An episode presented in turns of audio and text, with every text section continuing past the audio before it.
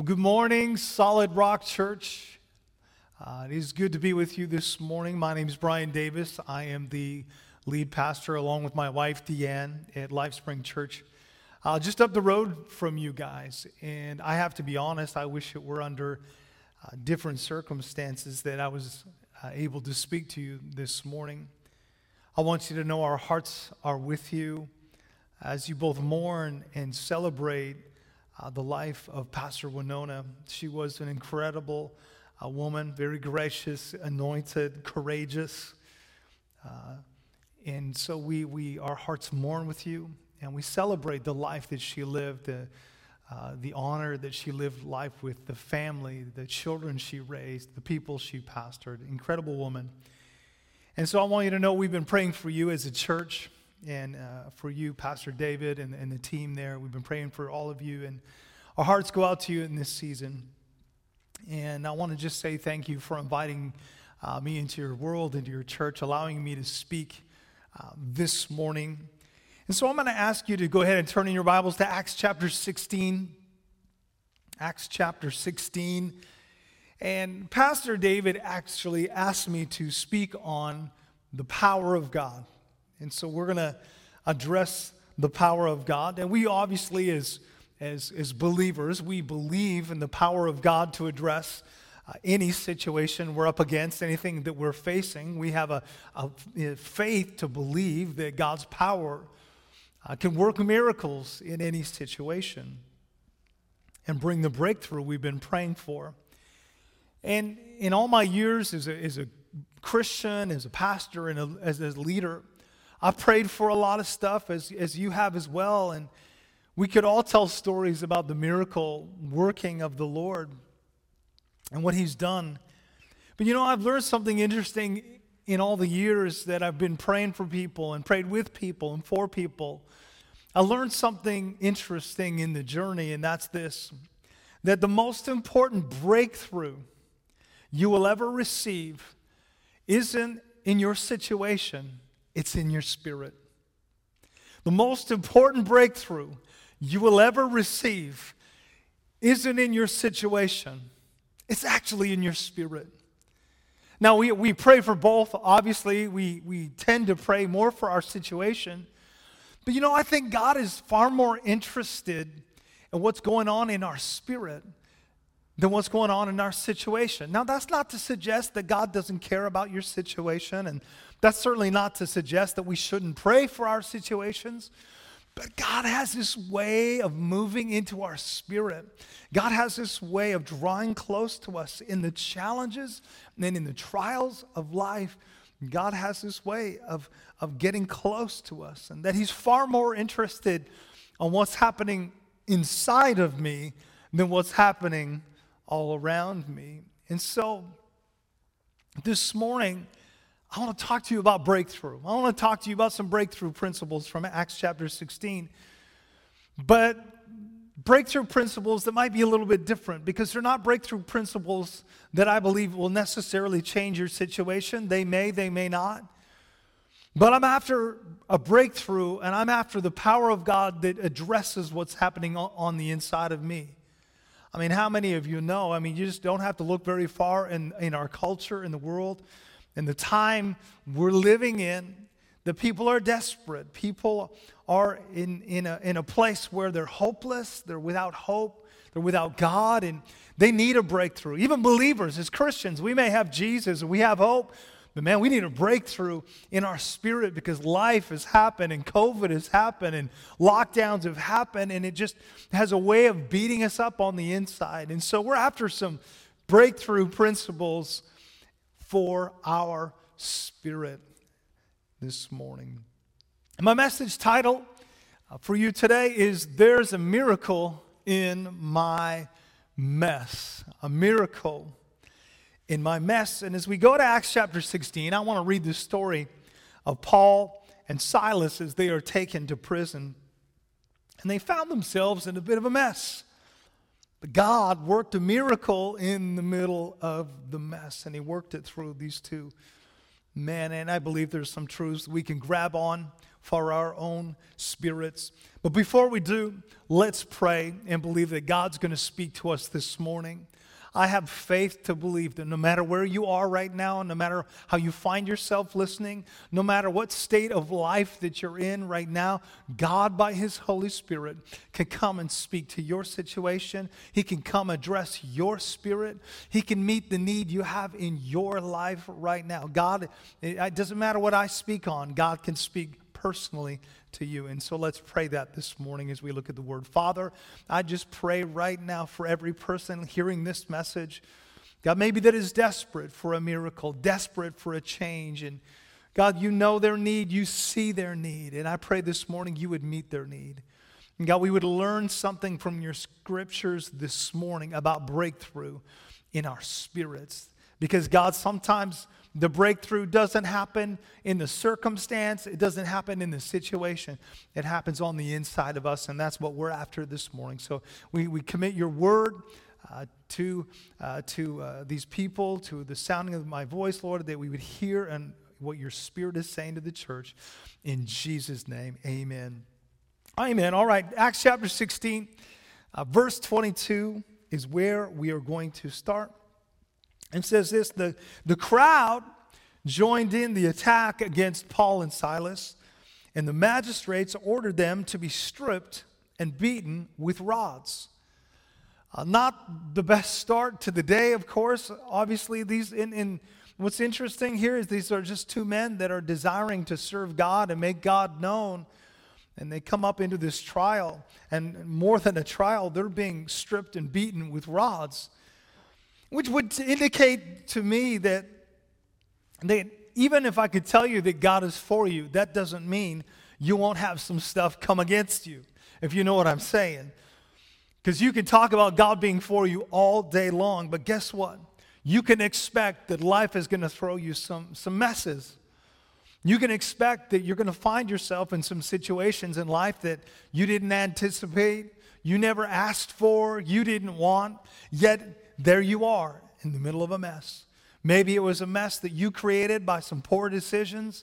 Maybe it's a mess that, that is a result of something somebody else did to you. I don't know how you got there.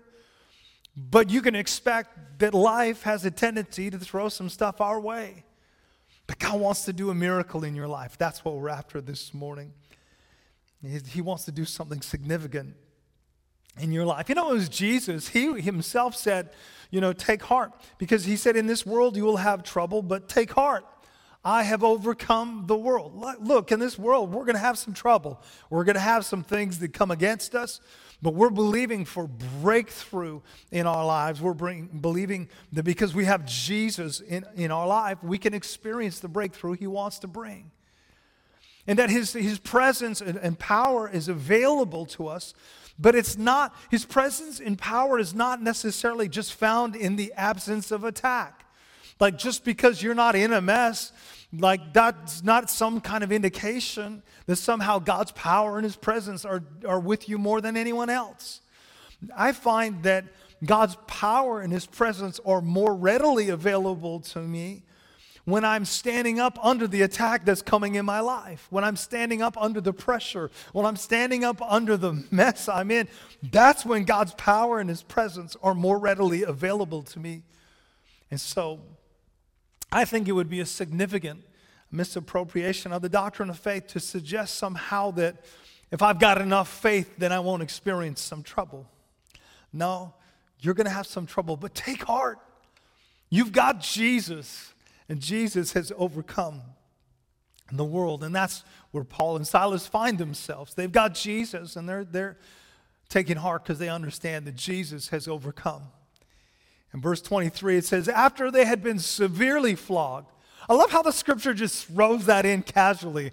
Severely flogged. That just kind of, I mean, I would say it made me laugh, except it's a very sad situation and desperate situation for them. But they weren't just flogged, they were severely flogged. So it's going from bad to worse. They were thrown into prison, and the jailer was commanded to guard them carefully. And when he had received these orders, he put them not just in any cell, but in the inner cell and fastened their feet in the stocks. I mean, this is just keeps getting worse for these guys. This, the mess is getting greater and greater. I don't know if you've ever been in a season in life where it just seems like one thing is piling on top of the other in your life, where you've got one little mess and you've thought, well, I think I can handle that. And then you got another mess and you got another mess and you got another. And you're thinking, God, where are you? I'm, I, this is, I'm not just getting flogged, I'm getting severely flogged by life. And yet here they find themselves. And what do you do? When you don't know what else to do, well, Paul and Silas teach us what we can do. And so we continue on. And it goes on and it says in verse 25, at, uh, about midnight, Paul and Silas were praying and singing hymns to God, and the other prisoners were listening to them. Suddenly, there was such a violent earthquake that the foundations of the prison were shaken. Now, that phrase right there, foundations of the prison were shaken, that really stuck out to me because I believe that anytime that God comes and moves by his power, foundations begin to, to be shaken. And I think we're living in a day and age where in our culture, and even in the church, foundations are being shaken right now. Things are being challenged in ways we never anticipated or, or expected, but foundations are being shaken in the church. And I'm convinced, I'm convinced now more than ever that the Spirit of God is shaking complacency off the church. I believe that the Spirit of God is, is positioning the church for a great renewal, a great revival, a great awakening. I believe there's a, a deepening hunger that's happening right now. The people don't uh, they're not aware of. And yet, when, when churches begin to open again and we begin to uh, lift up the name of the Lord and, and, in collective ways as we gather once again, I believe there's going to come a great release from heaven by His Spirit. And we're going to see some incredible things. We're going to see people saved. I believe we are going to see some miracles in some situations. I believe God's going to do some incredible things. But right now, we're in a season where things are being shaken. But we have to ask ourselves in the shaking season what's the purpose of this shaking? And You see, the purpose of the shaking was always the preparation for a miracle. At least in chapter 16 of Acts, it is. God is shaking the foundations of the prison for the purpose of bringing about a miracle. And that's exactly what happens. It says, the next verse, once all the prison doors flew open and everyone's chains came loose. And so there's this great shaking, and God kind of shows up in the scene. And everyone who had been bound is suddenly set free. That's why I'm anticipating this next year, 2021 into 2022. I believe God's going to do some incredible stuff in your church, in our church, in every church. Why? Because He's shaking the church for the purpose of shaking off complacency and creating a hunger in people's hearts. Now, I find it interesting that it's at midnight where this happens, where this miracle takes place. Something happens significant at midnight, and I think it's important to recognize because midnight represents something in this passage in, in Scripture. It represents darkness and it represents confusion.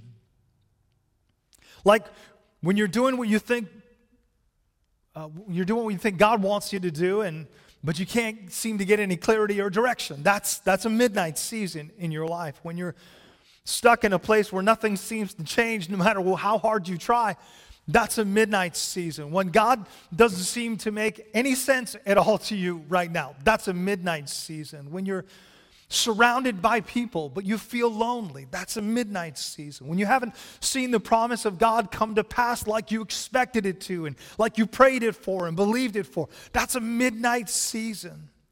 When life hasn't turned out like you thought it would, it's a midnight season in your life, but midnight can be this dark and confusing and lonely place. And it, it, what's funny about midnight is that everything just kind of sounds different, doesn't it? Like, I don't know if you've ever been sitting in your bed and you hear some noise and you just think, man, somebody's breaking into my house right now. Somebody's trying to bust into my house, and you go downstairs and it's literally nothing.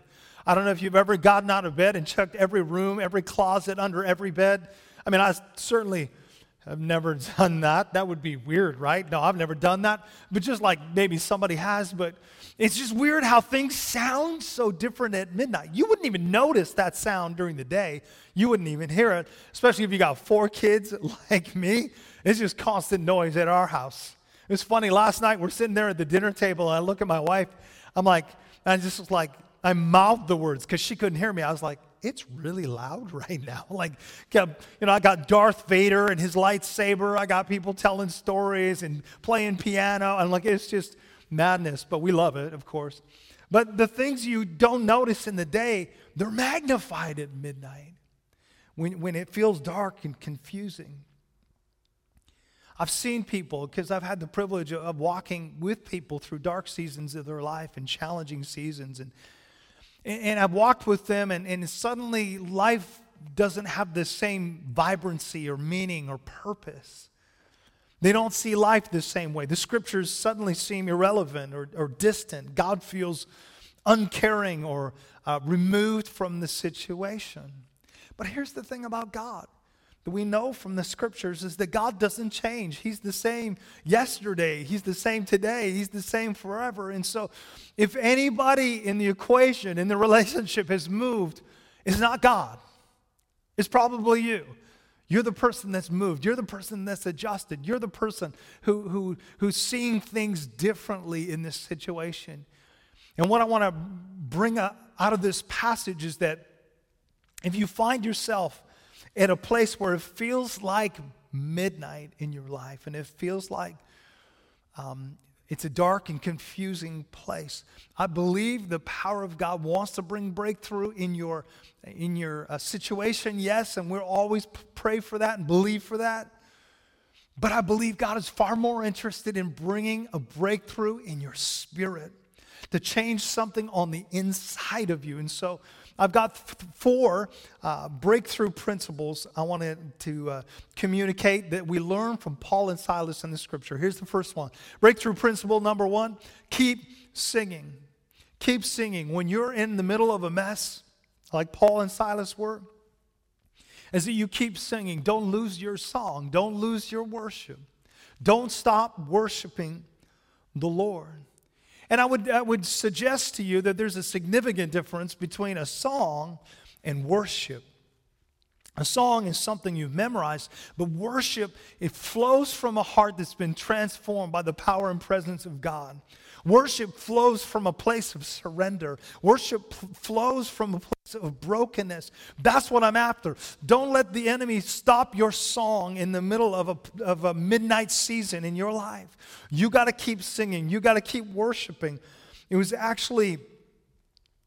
Uh, Charles Spurgeon had this great quote. He was called the, the Prince of Preachers who lived in 19th century in England. And he said, Any fool can sing in the day, any fool can sing in the day. It's easy to sing when we can read the notes by daylight. But the skillful singer is he who can sing when there's not a ray of light to read by. Songs in the night come only from God, they are not in the power of men. You see, for Paul and Silas, there was no uh, fancy musicians or transitions, no, uh, no screen to follow the words. Their worship came from a place from within them. Their, their worship came from a place of surrender that said, Lord, doesn't matter uh, how good or, or bad it is, and it, it feels pretty bad. We're getting flogged, beaten, we're in jail, we're in the inner cell, we're in the very depths of this dungeon, and it feels bad. But my life would be far worse if it weren't for you, Jesus. And so I'm going to sing. I'm going to worship from a place of surrender. I'm going to worship from a place of gratefulness because, man, I remember what my life used to be like, and I'm so grateful for what it is now. I'm so grateful for what you've done. I'm so grateful that you've forgiven my sin. You've given me life eternal with you. And though I don't understand the mess I'm in, God, I trust you. And when you can worship from that place and you can keep singing, something begins to shift on the inside of you that can happen no other way. Your situation may not change at all, but something on the inside of you begins to break out, begins to break forth. And what we learn about Paul and Silas is that this came from a place where they had learned to worship through practice. Through practice. Now, you, you don't know me well, and you may know, not know this about me, but um, I took karate for a number of years, and I, have told our church before they need to not call me pastor, but they call me sensei. Uh, that's I'm kidding. They don't really, but I took karate for a number of years, and and what I found in we would do the same things over and over and over and over, and, and I remember thinking this is so frustrating because we do the same drills and the same punches and the same moves all the time, and then one day I got into this situation. And this situation, now it wasn't really bad. I didn't get into a fight. It was actually uh, and this is embarrassing to admit, it was with my mom. Okay, uh, and so my mom comes up and she grabs me by the collar, and just instinctively, I wrapped her up right in that moment, not even thinking about it. It was horrible. Now, I didn't hurt her, I didn't take her to the ground. Uh, the bruise healed eventually. I'm kidding. There, I didn't. There was no. I, I just wrapped her up. I wrapped up her arms, and I was like, "Whoa, mom, I'm so sorry." Like it was just instinct. And I recognized there's a spiritual principle, which is my breakthrough principle number two, which is how you practice is how you will perform. How you practice is how you'll perform. Because what comes out of you when the pressure is on is a result of what you've been practicing when there is no pressure, when life is going really well. Like, are you the kind of person that just goes to church when life is, is hard and you're like, man, I need to get back to God? Well, that's not how we live our life. We live our lives that we worship the Lord when, when things are going well when things are not going so well. We worship God at every moment and in every season so that when the pressure comes, when the pressure comes, what comes out of me is what I've been practicing. And see, Paul and Silas had been through many situations and many challenges and many situations, and they'd learned to worship the Lord. And maybe you haven't thought of this, but every time you make time to worship the Lord, every time you show up at church, whether it's online or in person, every time you show up to the presence of the Lord, you are literally practicing for when the pressure is greatest. Because what's going to come out of you in that moment, and when the pressure is on, what comes out of you, the faith that comes out of you, the, the gratefulness, the, the, the, the uh, stick to itiveness, I guess you could say, to say, I'm going to trust the Lord no matter what. That comes out of you. It's practiced when there's no pressure. It's that daily discipline of getting up and reading your Bible, the daily discipline of being in the Word and worship, the daily discipline, uh, the weekly discipline, or maybe more of getting to church, of, of giving, of serving, of sacrificing, and just building this routine in your life, this habit and this discipline, so that when the pressure comes, what comes out of you is grace. What comes out of you when you're squeezed is faith. What comes out of you is surrender. What comes out of you is worship. But that's, that's built in the good moments. Uh, Psalm 34 1, David said, He said, Listen, I will bless the Lord at all times. His praise will continually be in my mouth. Like it's always there.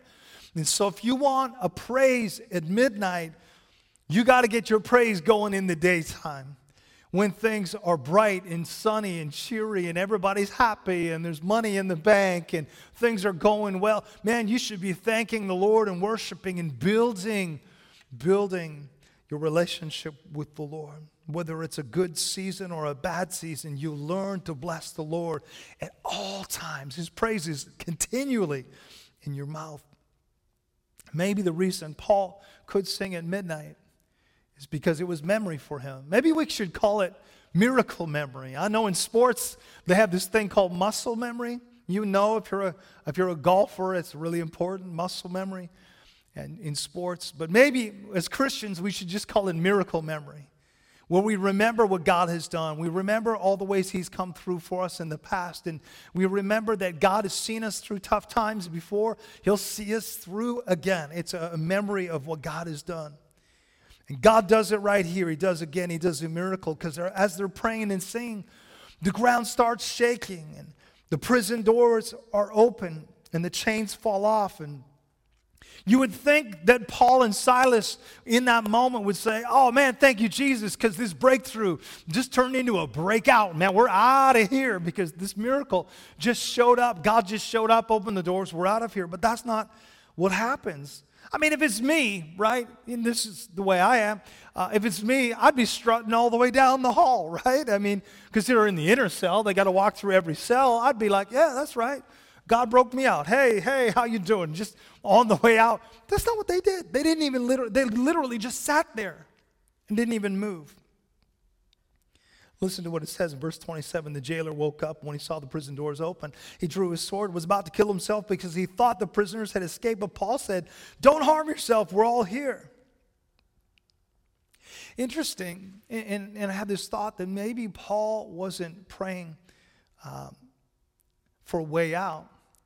Maybe he was praying for a way for God to move in.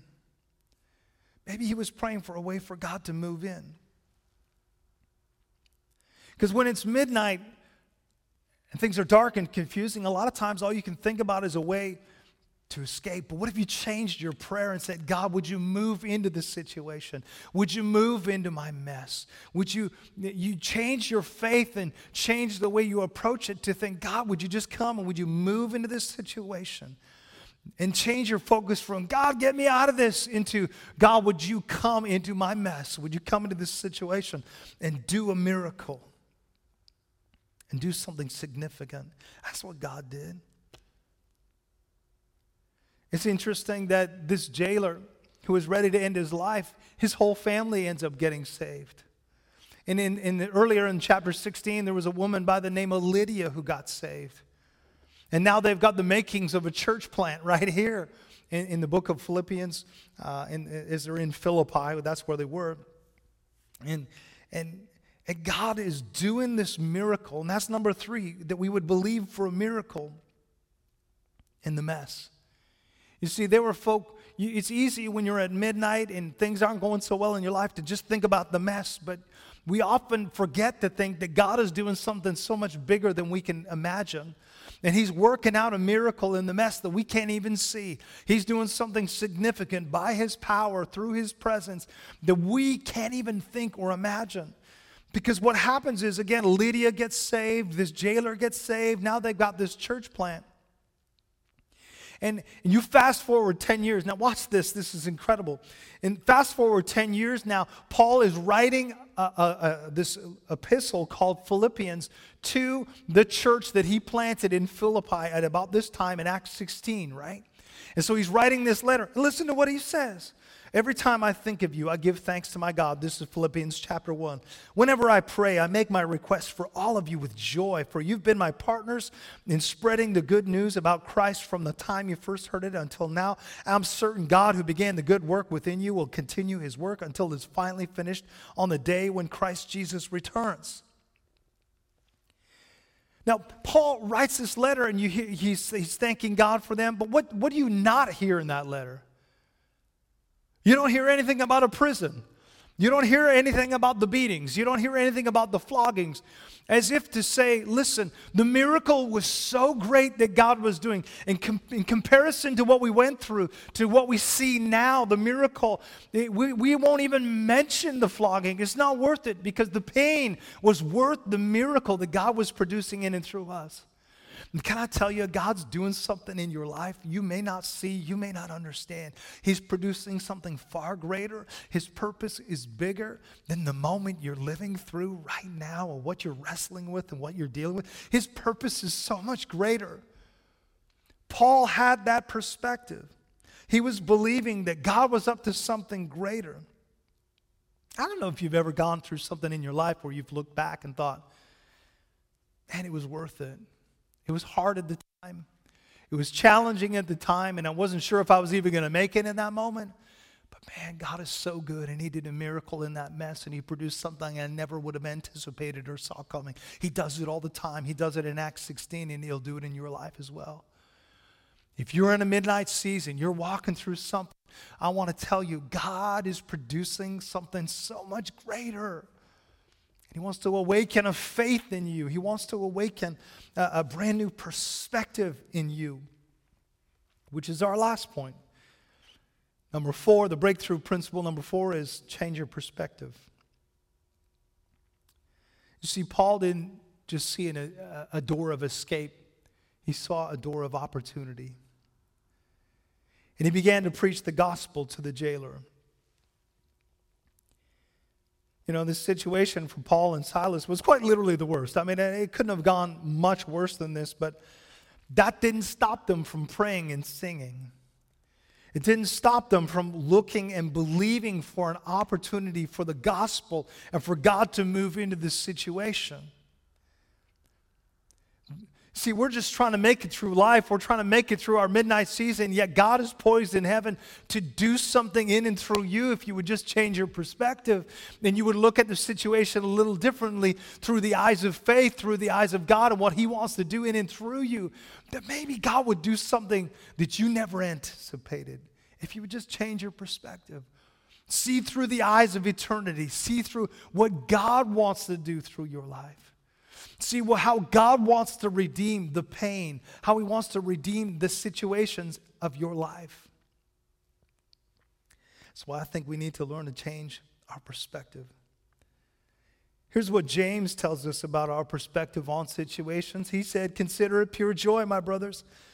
When you face trials of many kinds, you know the testing of your faith produces perseverance. Let perseverance finish its work so you may be mature and complete, not lacking anything. God's bringing you through some stuff because He's trying to get you to see your situation from a different perspective. That's what maturity is. Maturity is the ability to walk through pain in our life and situations that don't make sense, the ability to walk through messes and see the miracle the ability to trust the Lord in the middle of hard situations and have a faith that is rock solid and doesn't move because, man, you've been practicing it in the good days and you've been singing worship, and your faith, though it's being tested and though it's being shaken, the power of God is, is stirring something in you for this next season. It's interesting that Paul, you know, when, when, when the ground starts shaking, prisoners are freaking out, and the jailer is about to end his life. I wonder if Paul was thinking, like, instead of thinking, like, I'm about to get out of this place, he was thinking, oh, yeah, here we go. Here comes God into this desperate situation. And what would happen if you began to change your perspective that way? And instead of praying, God, get me out, you'd be praying, God, would you come in? Would you do a miracle in, in this situation? And I think God can bring hope in every situation because the funny thing about midnight is that when the clock strikes 12, it's officially midnight. And it's the darkest it's the darkest moment, but really it's the start of morning. And I had a long discussion with my 10-year-old the other day about this. He was convinced that it was 12 p.m. I said, "No, it's actually the beginning of the morning. It's the start of the next day." You see, morning represents light, it represents clarity, it represents new beginnings, it represents hope. And you thought it was midnight, and so you started shutting down and you started losing hope. When in reality, it's actually the start of the morning. God's about to do something in your situation you didn't anticipate. He's bringing hope this morning that the night season is over and the morning is beginning. God wants to bring a breakthrough in your spirit. He wants to bring a breakthrough in your situation. And He wants to do it potentially through changing something on the inside of you. And as we come to this end of this message, I want to pray for you this morning. I pray for you as a church, as a people. But I also want to just pray for you as an individual that if you're in a place where you're stuck and you feel like, man, it's dark outside and I don't have a lot of hope, that God would come and He would visit you. Let's pray this morning. Father, I just thank you for every person this morning that, that is going through stuff. God, that they would have a faith to see and recognize that you are doing a miracle in their mess. You're doing something significant in their world, that you're after them, and that you're after a breakthrough, not just in their situation, but in their spirit. That in the middle of their challenge, in the middle of their trial, they would learn to trust you and have faith in you and uh, uh would sing worship to you with a new song and a new voice that would overcome the fear and anxiety and worry and stress they might be feeling in this moment. God, I just declare over every midnight that there would be a new morning of hope and clarity that would dawn upon their lives. God, I thank you for Pastor David and the team there. And uh, God, this church that has, has just been a beacon in our city for so long. I just pray blessing and grace in this season, that your hand would be upon them. Thank you for your word. Thank you for encouragement from the scriptures. I pray, pray your blessing upon each one in Jesus' name. Amen and amen.